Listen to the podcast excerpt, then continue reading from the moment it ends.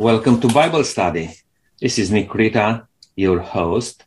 Very happy to be with you today. Thank you for joining in and please stay with us and benefit together with uh, the panel today of the beautiful words of the scripture.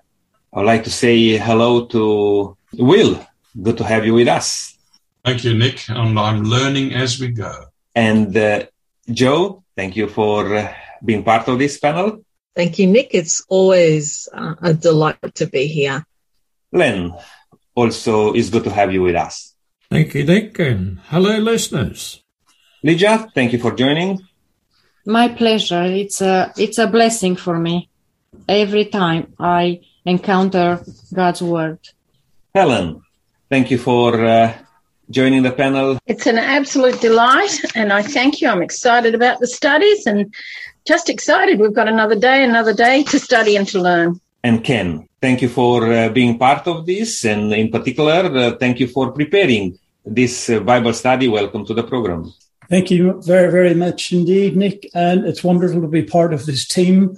And it's a real pleasure to go through the studies in the Bible. Just like to wish our listeners a very happy new year. And uh, I wish it brings many things that you missed out on the previous year. But above all, I wish it brings you the joy and the love of Jesus in your heart. Today, we're continuing the story of the message of Hebrews. A Jewish document written a few decades after Hebrews, around AD 100, contains a prayer. All this I have spoken before you, O Lord, because you have said that it was for us that you created this world. And now, O Lord, behold, these nations which are reputed as nothing dominate over us and devour us. But we, your people, when you have called your firstborn, only begotten, zealous for you, and most dear, have been given into their hands. The readers of Hebrews probably felt something similar. If they were God's children, why were they going through such suffering? Thus, Paul wrote Hebrews to strengthen the faith of the believers amid their trials. He reminded them and us that the promise of God will be fulfilled through Jesus, who is seated at the right hand of the Father and who will soon take us home. In the meantime, Jesus meditates the Father's blessings to us. So we need to hold fast to our faith until the end. So, Helen, would you like to start with a prayer for us? Thank you. Thank you. Let's pray. Loving Heavenly Father, what words can we say to praise you? Lord, we have a wonderful language, Father, but it seems inadequate when we come to exalt you. Lord, we just want to thank you. We want to praise you today. We want to exalt, lift you up, and we want to be just fully focused on you. Father, we ask that there'll be nothing in our life that will um, block us from hearing from the Holy Spirit today, and, and that what we hear will be applicable to our lives and something we can share with others. Father, draw us closer to you. Help us to be more thankful of the wonderful sacrifice you gave for us when your son came to this earth, walked on this earth as a human and felt the things that we felt. Thank you, Father, for the words of scripture. Thank you. We have this opportunity to share them with others in the loving name of Jesus. Amen. Amen. Thank you, Helen. Listeners, when you listen to something or read an article, you sometimes find yourself thinking, what is the speaker or writer trying to say? In other words, what is the main point? We see an example of this in Hebrews 8, verse 1. Len, would you like to read this and tell us what the main point of this letter that was sent to the Hebrews and has it any bearing for us today? Well, I'd like to start off by saying it's always a good policy to have the main point as always the main point, that we don't forget the main point. And I'm reading from the New King James Bible, and I'll read this first verse of chapter 8. It says this Now this is the main point of the things we are saying. We have such a high priest who is seated at the right hand of the throne of the majesty in heavens. Well, now, I'd like to unpack this a little bit. First of all, it says, we have. In other words, our high priest, and of course Hebrews is talking about Jesus, our high priest, we have. We don't have to go seeking him. We do in another sense, but he's already there. We have. Good thing to remember. And then it says we have such a high priest. Well, now that refers back to chapter 7. We've got the highest of the high priests. And I won't go into all the details, but it refers to Melchizedek, to whom Abraham paid tithes years before. Now, he's not just any old priest, he's the high priest, the highest of the high priests.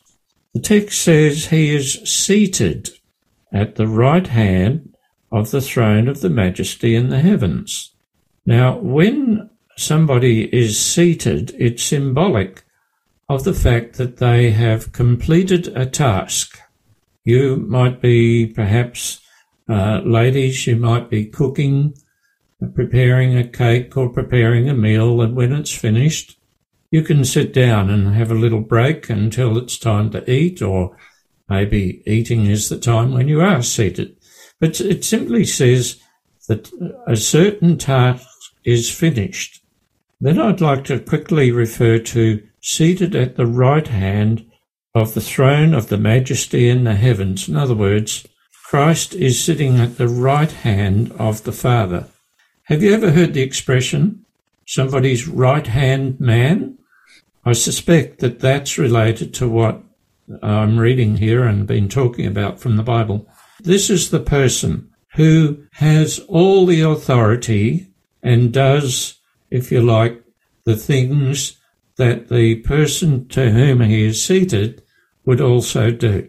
Now we're going to cover some of this a bit later on about who Christ was, but it's good to know that we already have a high priest, such a high priest, he's the highest of the high, who is seated because he has finished part of his ministry. He has another ministry at the moment, and he has all the authority of heaven.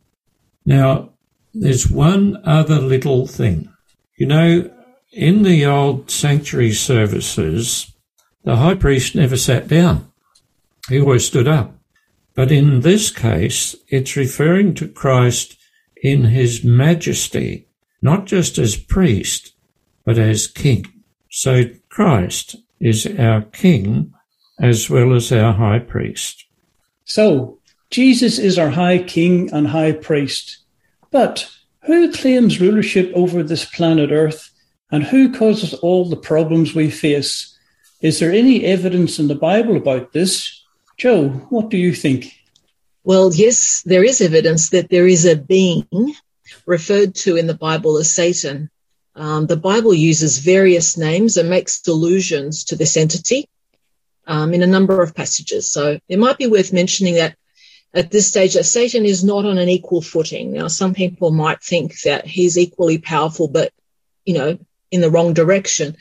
But um, in terms of power, he is um, he is definitely in opposition to God, but he is a created being nonetheless with limited powers and abilities. So let's not ascribe, you know, godlike powers to Satan. Now, Job 1, verse 6, 6 to 7 shed some light here, and it says, now there was a day when the sons of God, that is angelic beings, came to present themselves before the Lord, and Satan came also among them. Verse 7. And the Lord said to Satan, Whence comest thou? And then Satan answered the, the Lord and said, From going to and fro in the earth, and from walking up and down in it. So we have here Satan who turns up at a heavenly council, and God is asking him to state his business. Where did you come from? As if God didn't know. Um, and one can't help but note the insolent manner in which he replies.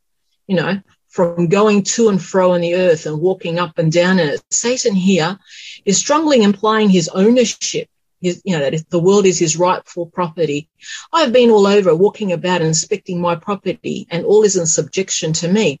Now, Ken, I wouldn't be able to just come up to your place and let myself in, would I? and, and walk around as I please. It would be illegal, wouldn't it?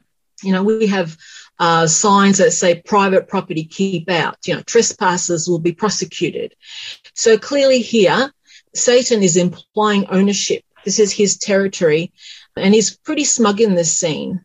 And of course, there's a, there's a complete, you know, we could go on about what, how God answers him and whatnot. But we can see there is a rogue element present in this heavenly council. And this is Satan who opposes God and he opposes all that is truth, truthful, good and pure. And some religions dismiss the notion of a devil altogether. And in the secular world, cartoons are depicting Satan as being red with hooves and a bit of a scallywag and kind of naughty. The truth is that he is an angelic being who is in direct opposition to God and the salvation of mankind. There is nothing scampish about the devil. He is evil and is the origin of all that is wrong in the world. So in answer to your question, Ken, there is a being, whether we call him the devil or Satan or Lucifer, who thinks himself as the true ruler of this world. Now we know that all this changed at the cross, um, we know that Satan is limited in what he can and can't do. And I, mean, I, I, could go on. But in this text, he has the audacity to appear in a heavenly council of holy beings, holy beings and angels and strut about. What an amazing statement. Satan coming back to God's throne to see what was going on. Nick, would you like to share with us John 12 and verse 31 and John 14 and verse 30? Sure, uh, Ken. These are beautiful uh, passages of the Bible and of encouragement, uh, not only for uh, that time, for the disciples, but also for us uh, today. And just let me read that verse first, and um, that was verse 31.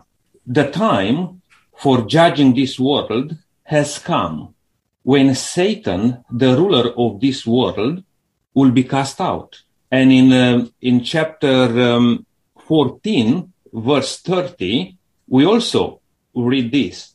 I don't have much more time to talk to you because the ruler of this world approaches. He has no power over me. Now, just uh, to give a bit of background of um, this, when Jesus um, spoke to the disciples, he spoke in this uh, context when he he told them about his death also. And uh, there was that manifestation, you know, like a, a, thunder, you know, like a voice from heaven, which uh, the people present there, they could hear it. And uh, they were kind of uh, wondering why was that. And Jesus mentioned to them, this is for you. This is for your benefit. God allows certain things to happen in our life to attract our attention to the things which he had prepared for us, the things which he foretold us also. Now, as you mentioned before, uh, the enemy of God, which is Satan, he challenges God and challenged God and challenges us all the time. And he had even that um, sort of uh, boldness, you know, to to go to the throne of God and uh, to challenge. And I, I'm just reading right now the book of Job, and understanding how uh, uh, bold he he went to God and uh, um, asked for Job to be tested. I think the lesson for us today is that Jesus assured us, is assuring us that God has everything in place for us if we allow Him to take care of our life fully. And in this uh, context, Jesus is saying, hey, the enemy, the devil, as I read in, in chapter uh, uh, 14 and verse uh, 30, I don't have much more time to talk to you because the ruler of this world approaches. He has no power over me. What a wonderful declaration there. And that's the assurance for us all if we have Jesus, which is our mediator, which is our Lord, which our King, then we should not fear of anything. He has nothing in us. He should not have anything in us. That's the, the context of this. And uh, yeah, I, I, believe it's um, very important to apply all these teachings, particularly in, from the book of Hebrew and from the whole Bible into our life in the context we live and to take those messages for us and be encouraged in these times of trouble. Thank you, Nick Len. You wanted to add to that? Yes. What Joe was reading from the book of Job, chapter 1, tells of the time when Satan had access to heaven, the seat of rule in the universe. But Satan no longer has access to heaven. After the cross, Satan was defeated and he is now confined to this world.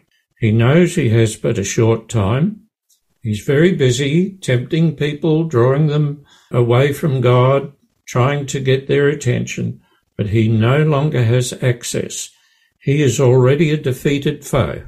So now Christ has, if you like, wrested away from Satan the rulership, although Satan's very busy still, but he now is confined to this world.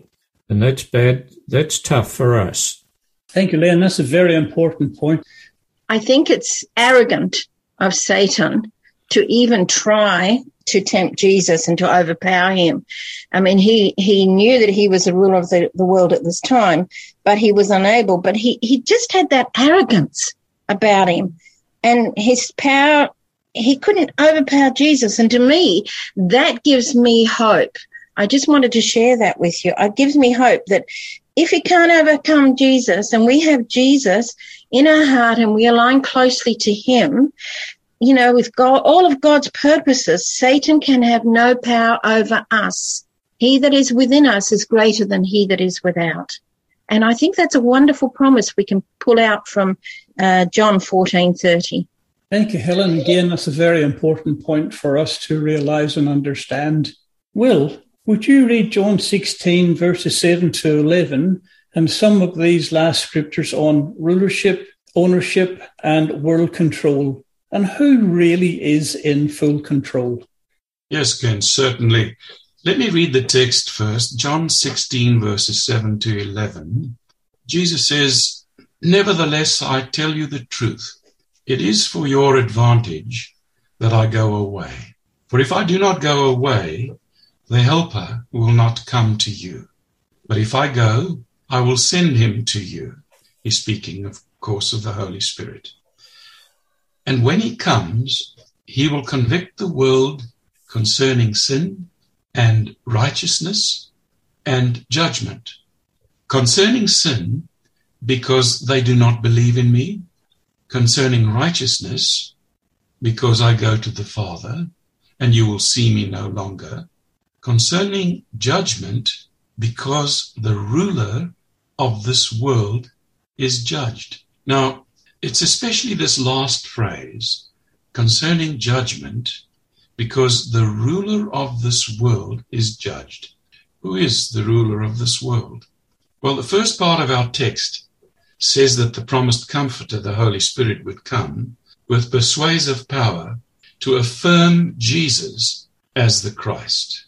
But it is followed by the assurance that righteousness will triumph because the Messiah had utterly defeated the devil, having fulfilled the Old Testament prophecies and inaugurated the messianic uh, reign of Christ. So Satan is no longer in charge. And I think, uh, as has been said, it's wonderful news.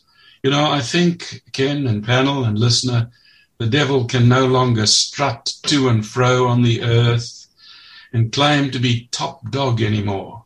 As Len has said, he is a defeated foe. Think you will, Nick? As uh, Will uh, mentioned that uh, Satan is no longer in charge, and that's so true if we have Jesus as Lord of our life as our mediator, our advocate, our judge, and all those things. Because we, you see, we are talking today and we touching on this aspect of um, who Jesus is.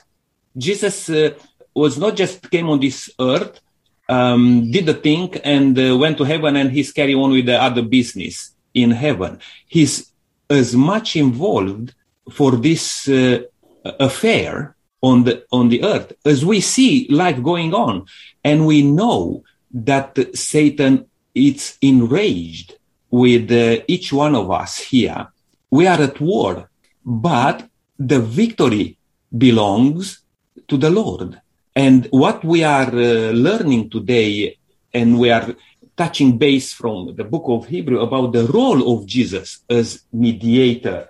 And also we, we looked a bit, uh, uh, you know, Jesus being also the king, you know, he's the one in charge. And we'll see how Jesus is, it's our, you know, our friend, but also he's our champion. He's the one which we need to look up to. And if we have Jesus, then we don't need to be worried about uh, the work of the enemy. But if we don't have Jesus or a relationship, a strong relationship with Jesus, we should be worried because the enemy is roaring, you know, like a lion, and we are not against again uh, blood and flesh, you know, when we talk about war. In, we are against, you know, these spiritual forces, and uh, the enemy is still real today on this earth. And I just want to make that uh, clear, you know, uh, uh, for everyone, because when we look at the, at the left or the right on ourselves, we see only pain and damage and discouragement. But the assurance and the, the promise to us is that Jesus won this battle. If we are siding with Jesus, we can be victorious also.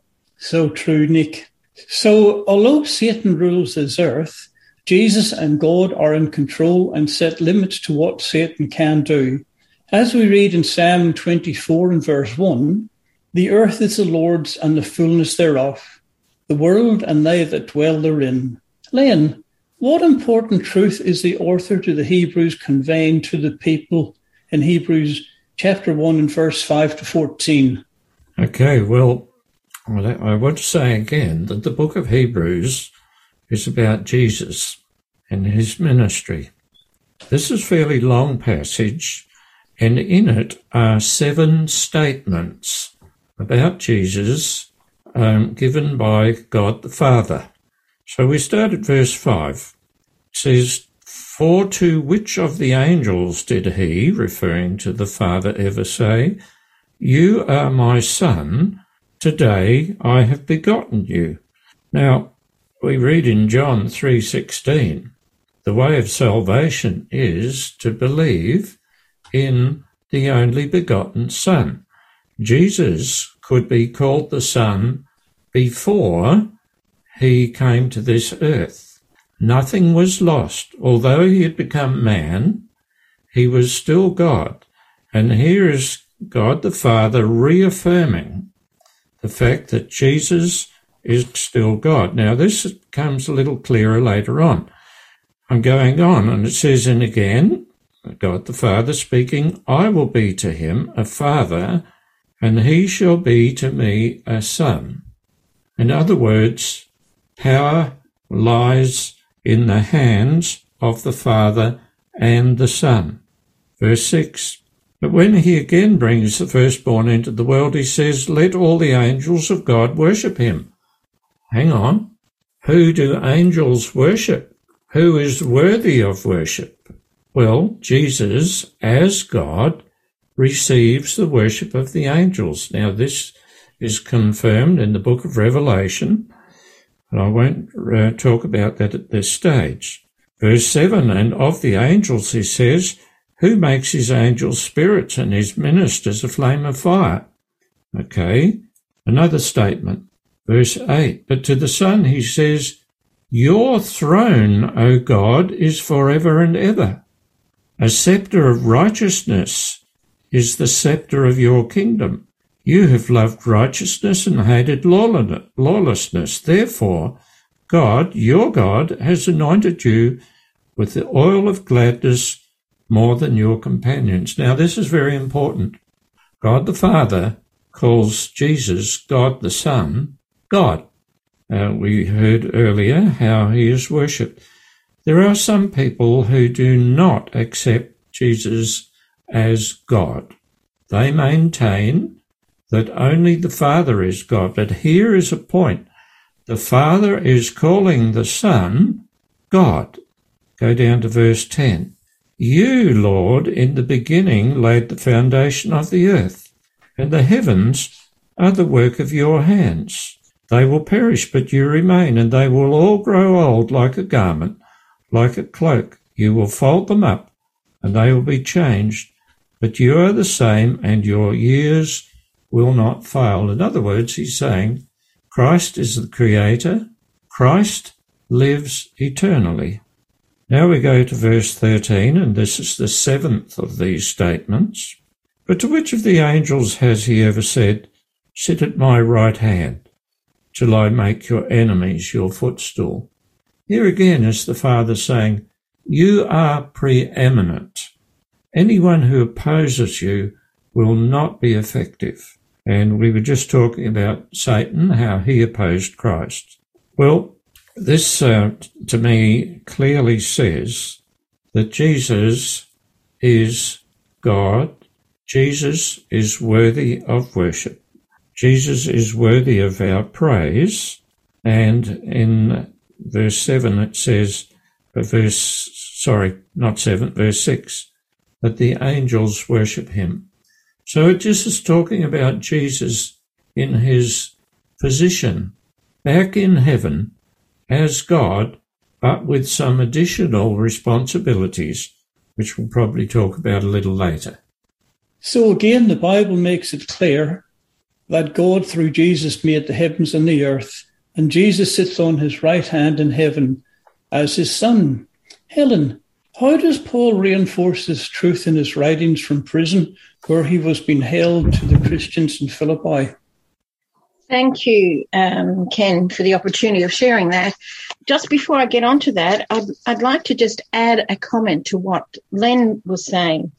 And, and that is, you know, he's, he has shown us from scripture that God had said that his son, his son was above all. And when I, I read that, I thought I looked back at to see the culture of the day, and I believe that to to the um, the Israelites and the Hebrews, when Paul was in prison and he was saying these things, he actually was saying that Jesus was the begotten or the firstborn, and they understood that to mean the firstborn um, of God was above everything and everyone. And um, I thought that was interesting, but I thought it was interesting also when um, somebody read from John before, and something something jumped out at me which I hadn't noticed before, and it was in John 16, and at verse 9 it says, "The world's sin is that it refuses to believe in me, and it's a sin not to believe." That's why I think we need to get to know the Bible more because once you know the Bible or you get into the Bible and you see the wonderful things that God has created and who He is, you can't help but believe Him. And um, that was astounding for me. But let me just read, if I may, from Philippians 2 uh, 9, 10, and 11. And I'm reading from the New Living Translation, and it says, Therefore, God elevated him in the place of highest honor, gave him the name above all other names, that of the name of Jesus. Every knee should bow in heaven and on earth and under the earth, and every tongue confess that Jesus Christ is Lord. You know, at the very end, every knee will bow. Jesus is higher, higher than the angels, higher than any created being. He is God. And we need to remember that. We need to acknowledge that. And the people that have, have decided not to believe are committing a sin which separates them from God. And, but people can choose now how to commit their lives. You know, how they want to live the rest of their life from today on, whether they're going to acknowledge Christ now as Lord or when Christ comes and they will be forced to acknowledge him as Lord when he returns and, you know, Christ may return any moment. We do not know. So we need to be prepared every moment for his coming. But when he said God elevated him, he exalted him, should that not be our praise for Jesus? You know, we should be exalting him with our praises day and night. And they say the angels do that around the throne. Glory, glory, glory. And I think I've mentioned quickly before that when I went up in an air balloon, only one word kept coming out of my mouth. I was so filled with the wonder of it all. And I believe that's how we should be on this earth because God has exalted his son and he has the name above all names. I think we sing a song, Jesus name above all names. And, and, you know, it's just, I just sit back and I think the people that don't want to acknowledge that Jesus was God, missing out on so many things that they can have now. Dan, you wanted to add to that?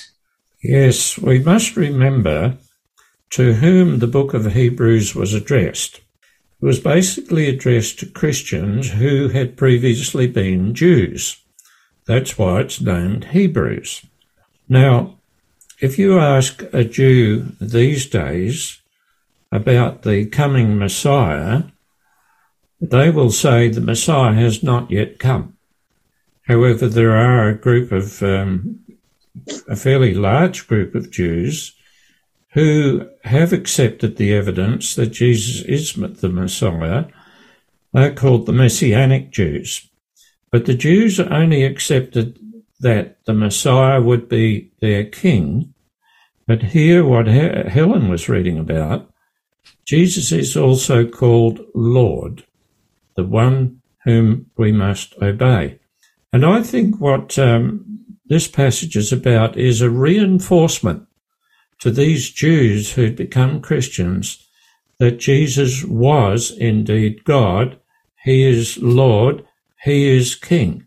And Paul goes to great lengths, we think it's Paul, goes to great lengths to explain this to them so they have no doubts that Jesus has come, He is Messiah, He is King, He is Lord, He is God. Thank you. Nick, you wanted to add to that? Yeah, I just uh, wanted to say that um, while uh, Helen was uh, talking about, and particularly that, you know, section says that God elevated, you know, Jesus. It's interesting because people, that's why many people um, have different understanding about the divinity of Jesus uh, and about the Godhead also, thinking that um, Jesus was not in the same position like God, but God elevated him. I want to clarify something here. I believe in our, uh, now I'm not very good with uh, English, as you can see, but I think we don't do justice when we say God the Father, God the Son, God the Holy Spirit. I will say in my own understanding, I'll say I'll be like that. God, Father, Son, and Holy Spirit. Why? Because we don't have that separation. They have different attributes in the, in the whole business, to say so, of this universe.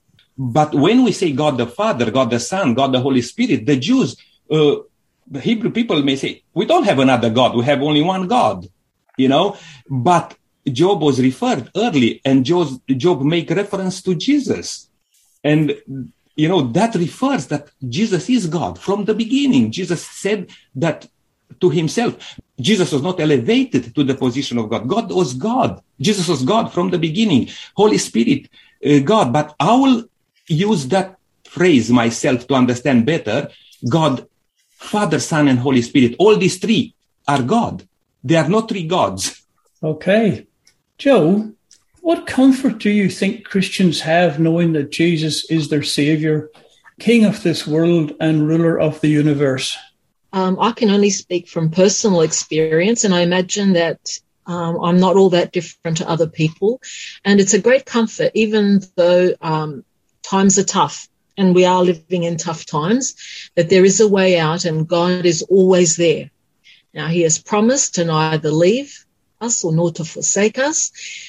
Um, Jesus, who suffered as a man, had also been through whatever we're going through, and he might have even been through much, much more. Um, he overcame, did not throw away his faith. And so I too can hang on and overcome as he overcame in his strength.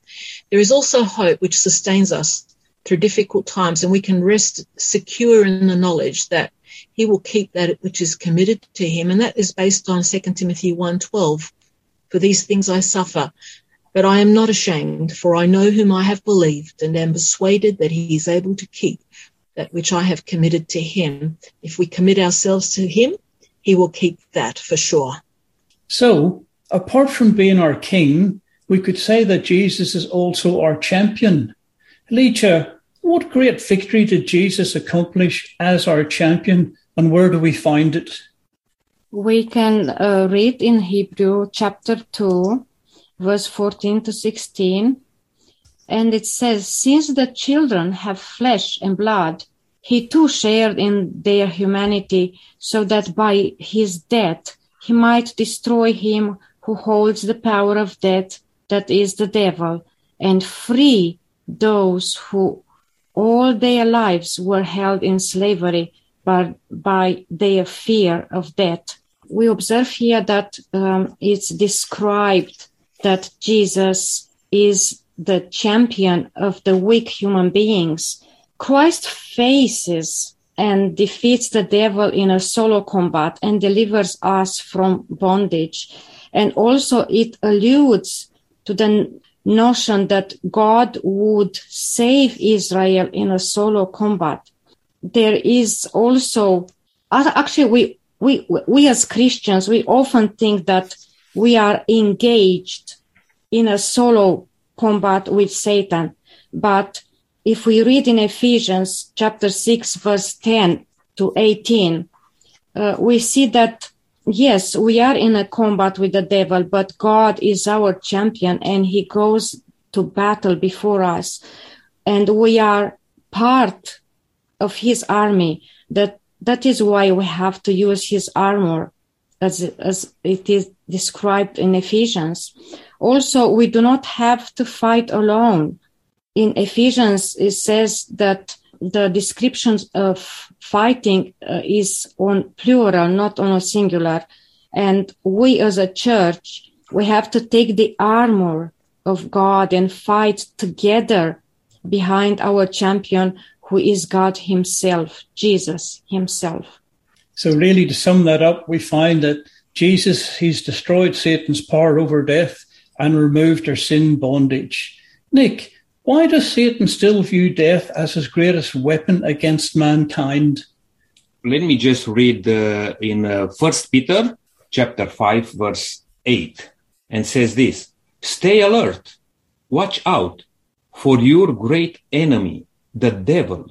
He prowls around like a roaring lion, looking for someone to devour. As I mentioned earlier that, uh, yeah, uh, he's roaring like a lion. He's real.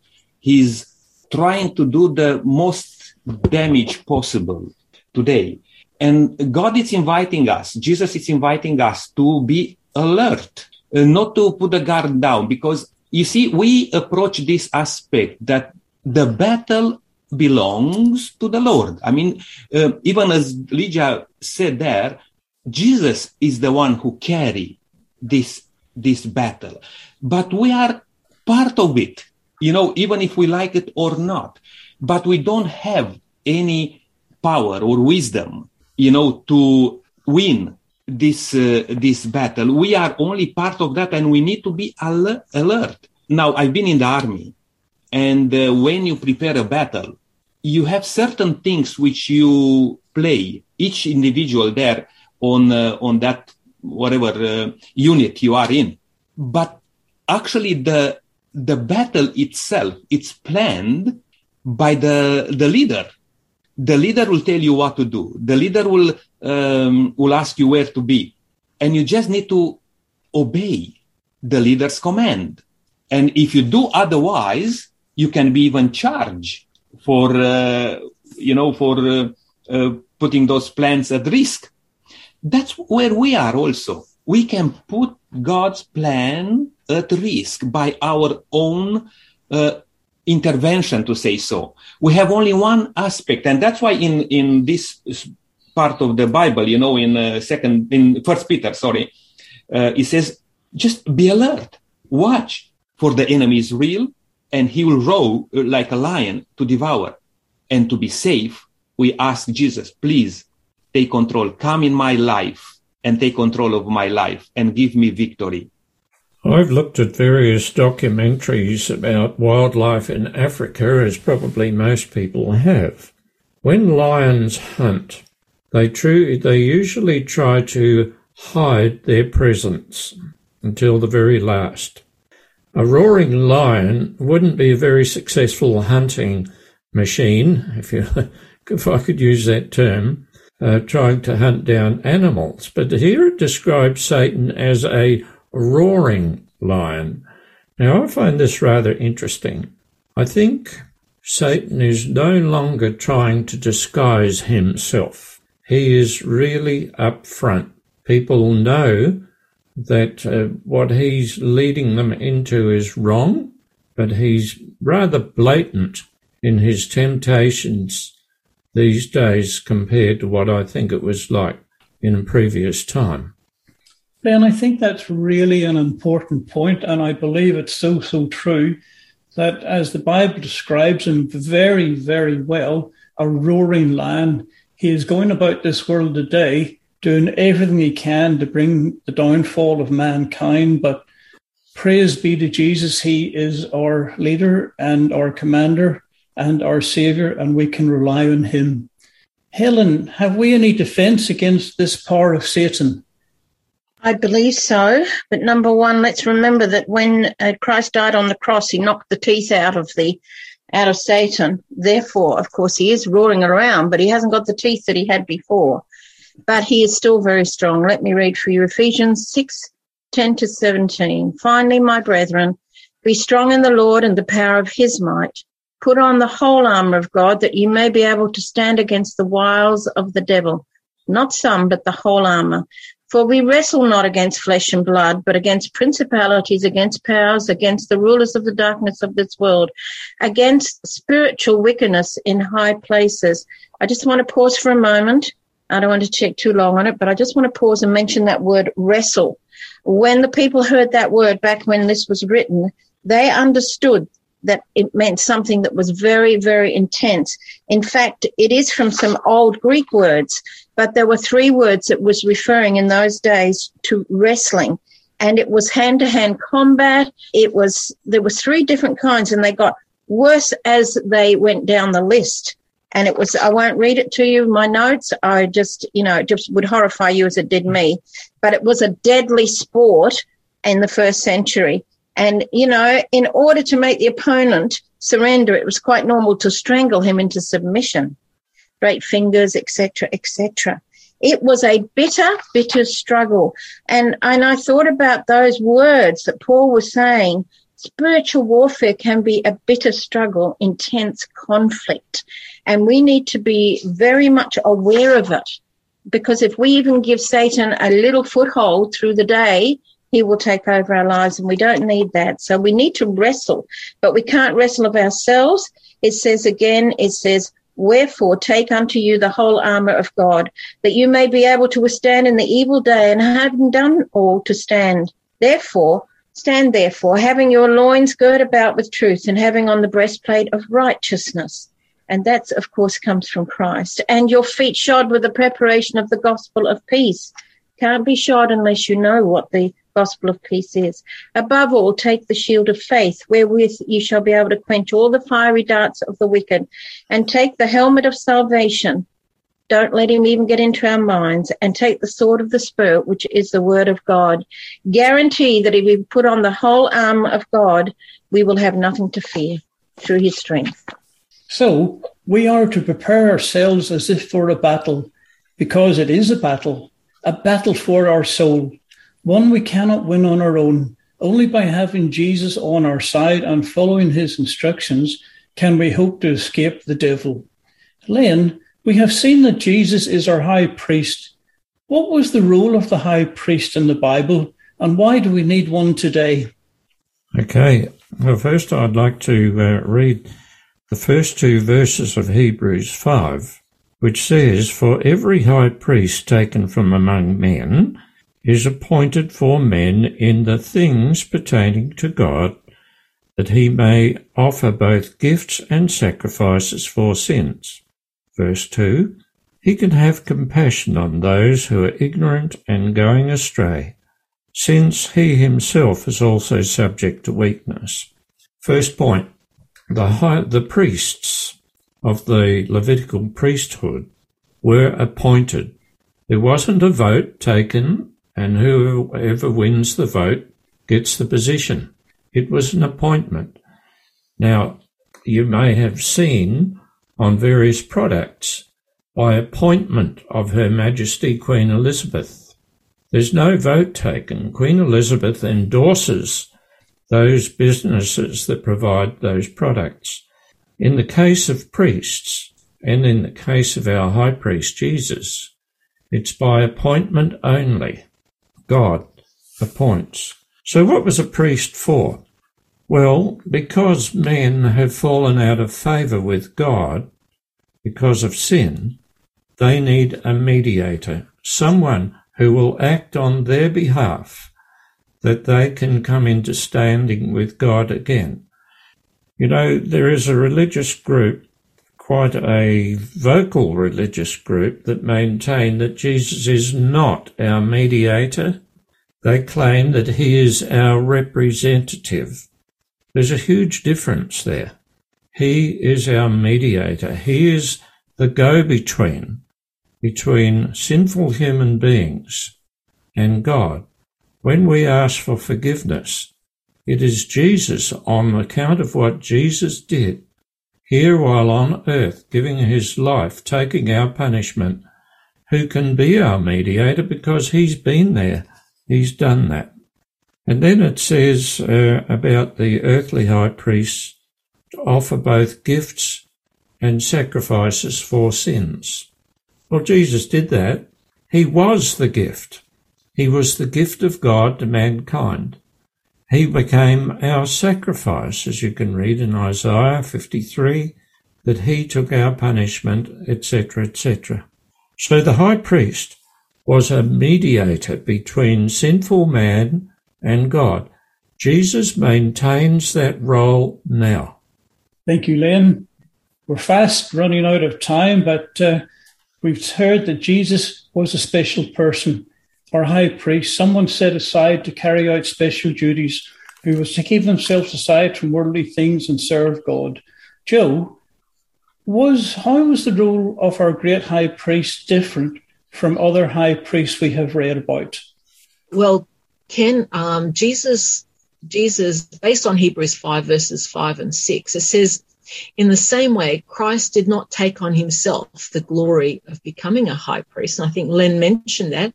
He was appointed a high priest by God. But God said to him, You are my son. Today I have become your father. And he says in another place, You are a priest forever in the order of Melchizedek. Melchizedek. Now, um, in Hebrews, we have seen up to now that Paul is saying Jesus is better than the angels, Jesus is better than the prophets, he's better than Moses. And here Paul is trying to emphasize and uplift Jesus as the better or superior high priest, if you like. It would appear that some of the Jewish Christians were losing sight of the real Jesus and his role. Um, and some may have been tempted to go back to the mother church or Judaism where it was kind of safer those days in the Nero's time. These Christian Jews were uh, persecuted, as we know. Their families were suffering. There was loss of property, loss of privileges and freedom. And so they, some of them wavered. Do we maintain our ground or capitulate and return to our heritage? And, um, you know, so one such consideration would have been considered. Um, how is it possible that Jesus, not being from the tribe of Levi, would be able to be a priest, let alone a high priest? This is unthinkable. This is proof. He can't be all that he claims to be. Um, well, Paul then argues that although Jesus wasn't from the tribe of Levi, he was in the line of Melchizedek, a priestly line far superior than Aaron's. One that predates Aaron and to whom Abraham, yes, the great Abraham, bowed before and paid tithes. Uh, Melchizedek, who had no beginning and no end. And um, just quickly to go on, Paul goes on to highlight the fact that earthly priests had to offer continual sacrifices for the people as well as for themselves because they were sinful too. He reminds, and that includes the high priest, he reminds the readers of the insufficiency of the system which they were tempted to go back to.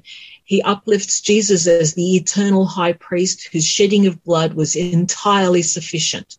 Jesus, as Len has said was was the sacrifice, the Lamb of God. He was the high priest, the mediator between God and man, reconciling the two. He lives to intercede or represent us um, to God.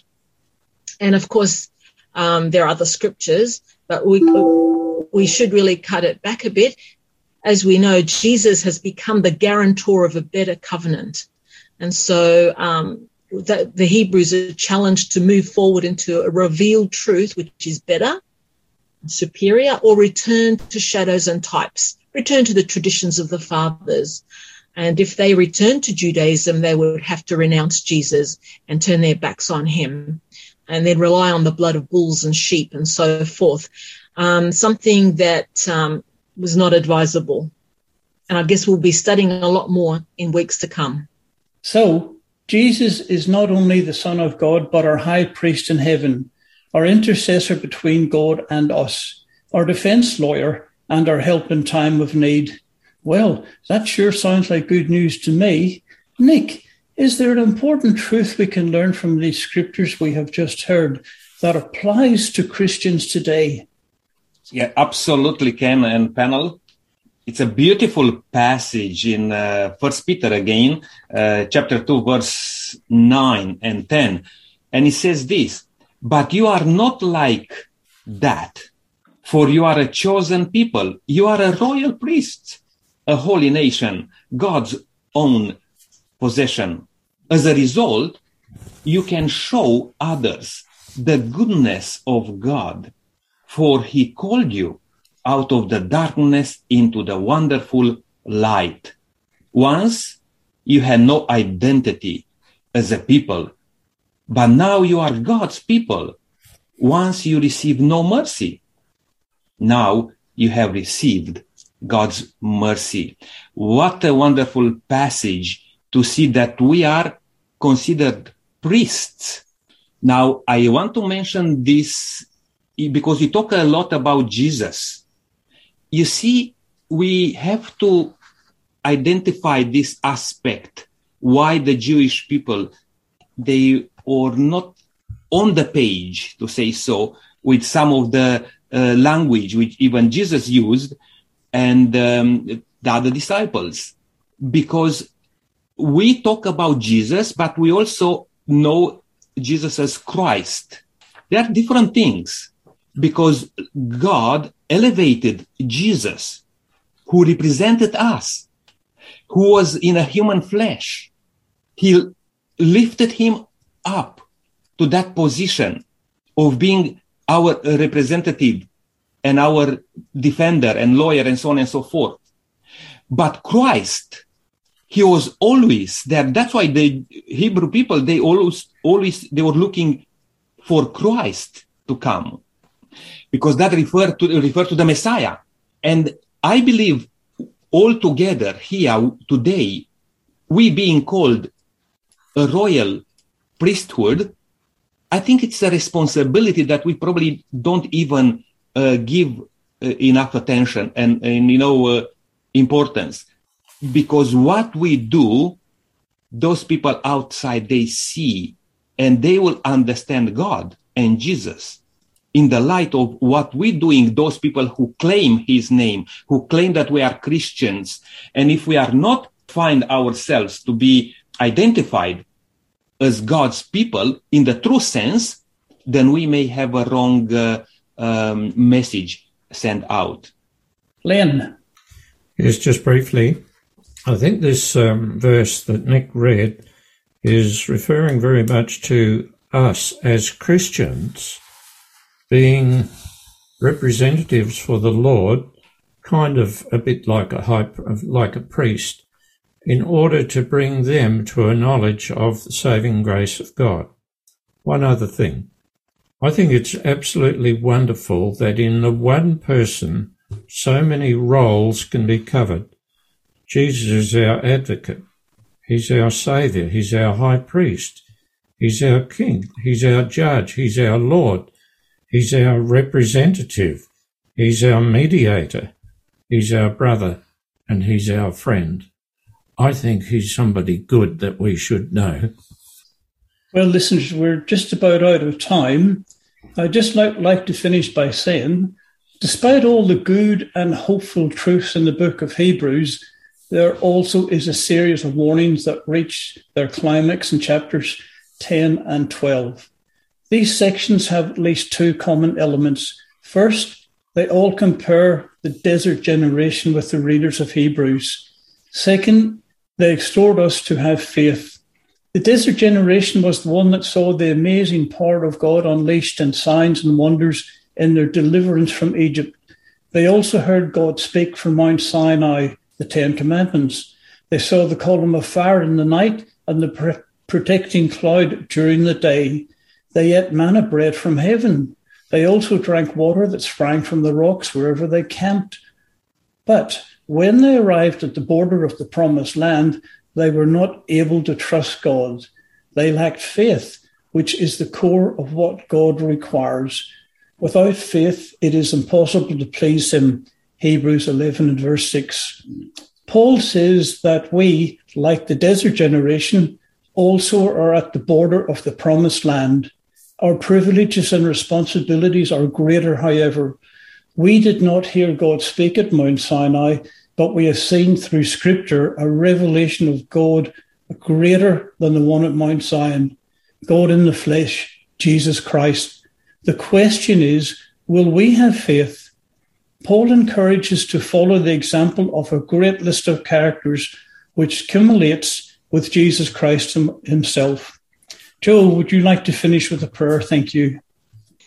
Father, thank you for the message of Hebrews and your word to correct us, to encourage us, to comfort us, to give us peace and hope, to reassure us of your love and the all sufficiency of Christ, to save us and to so that we can entrust without wavering both ourselves and those we love. For you will keep that which we have committed to you and all who hear may claim this for themselves. All who are thirsty may come and drink freely from the water of life, that is Jesus. No one will be turned away, just come. Father, we look forward to a time where there is no more pain and death, suffering and unhappiness, and all your children will be as one. In Jesus' name, Amen. Amen. Thank you, everyone, for uh, your participation today was a very interesting um, study and uh, encouraging uh, our listener also to look in the book of Hebrew in your own time and just uh, benefit of those beautiful passages. also, we are inviting you to join us again when we are going to learn a little bit more about the promised son. May God bless you and keep walking in the footsteps of Jesus.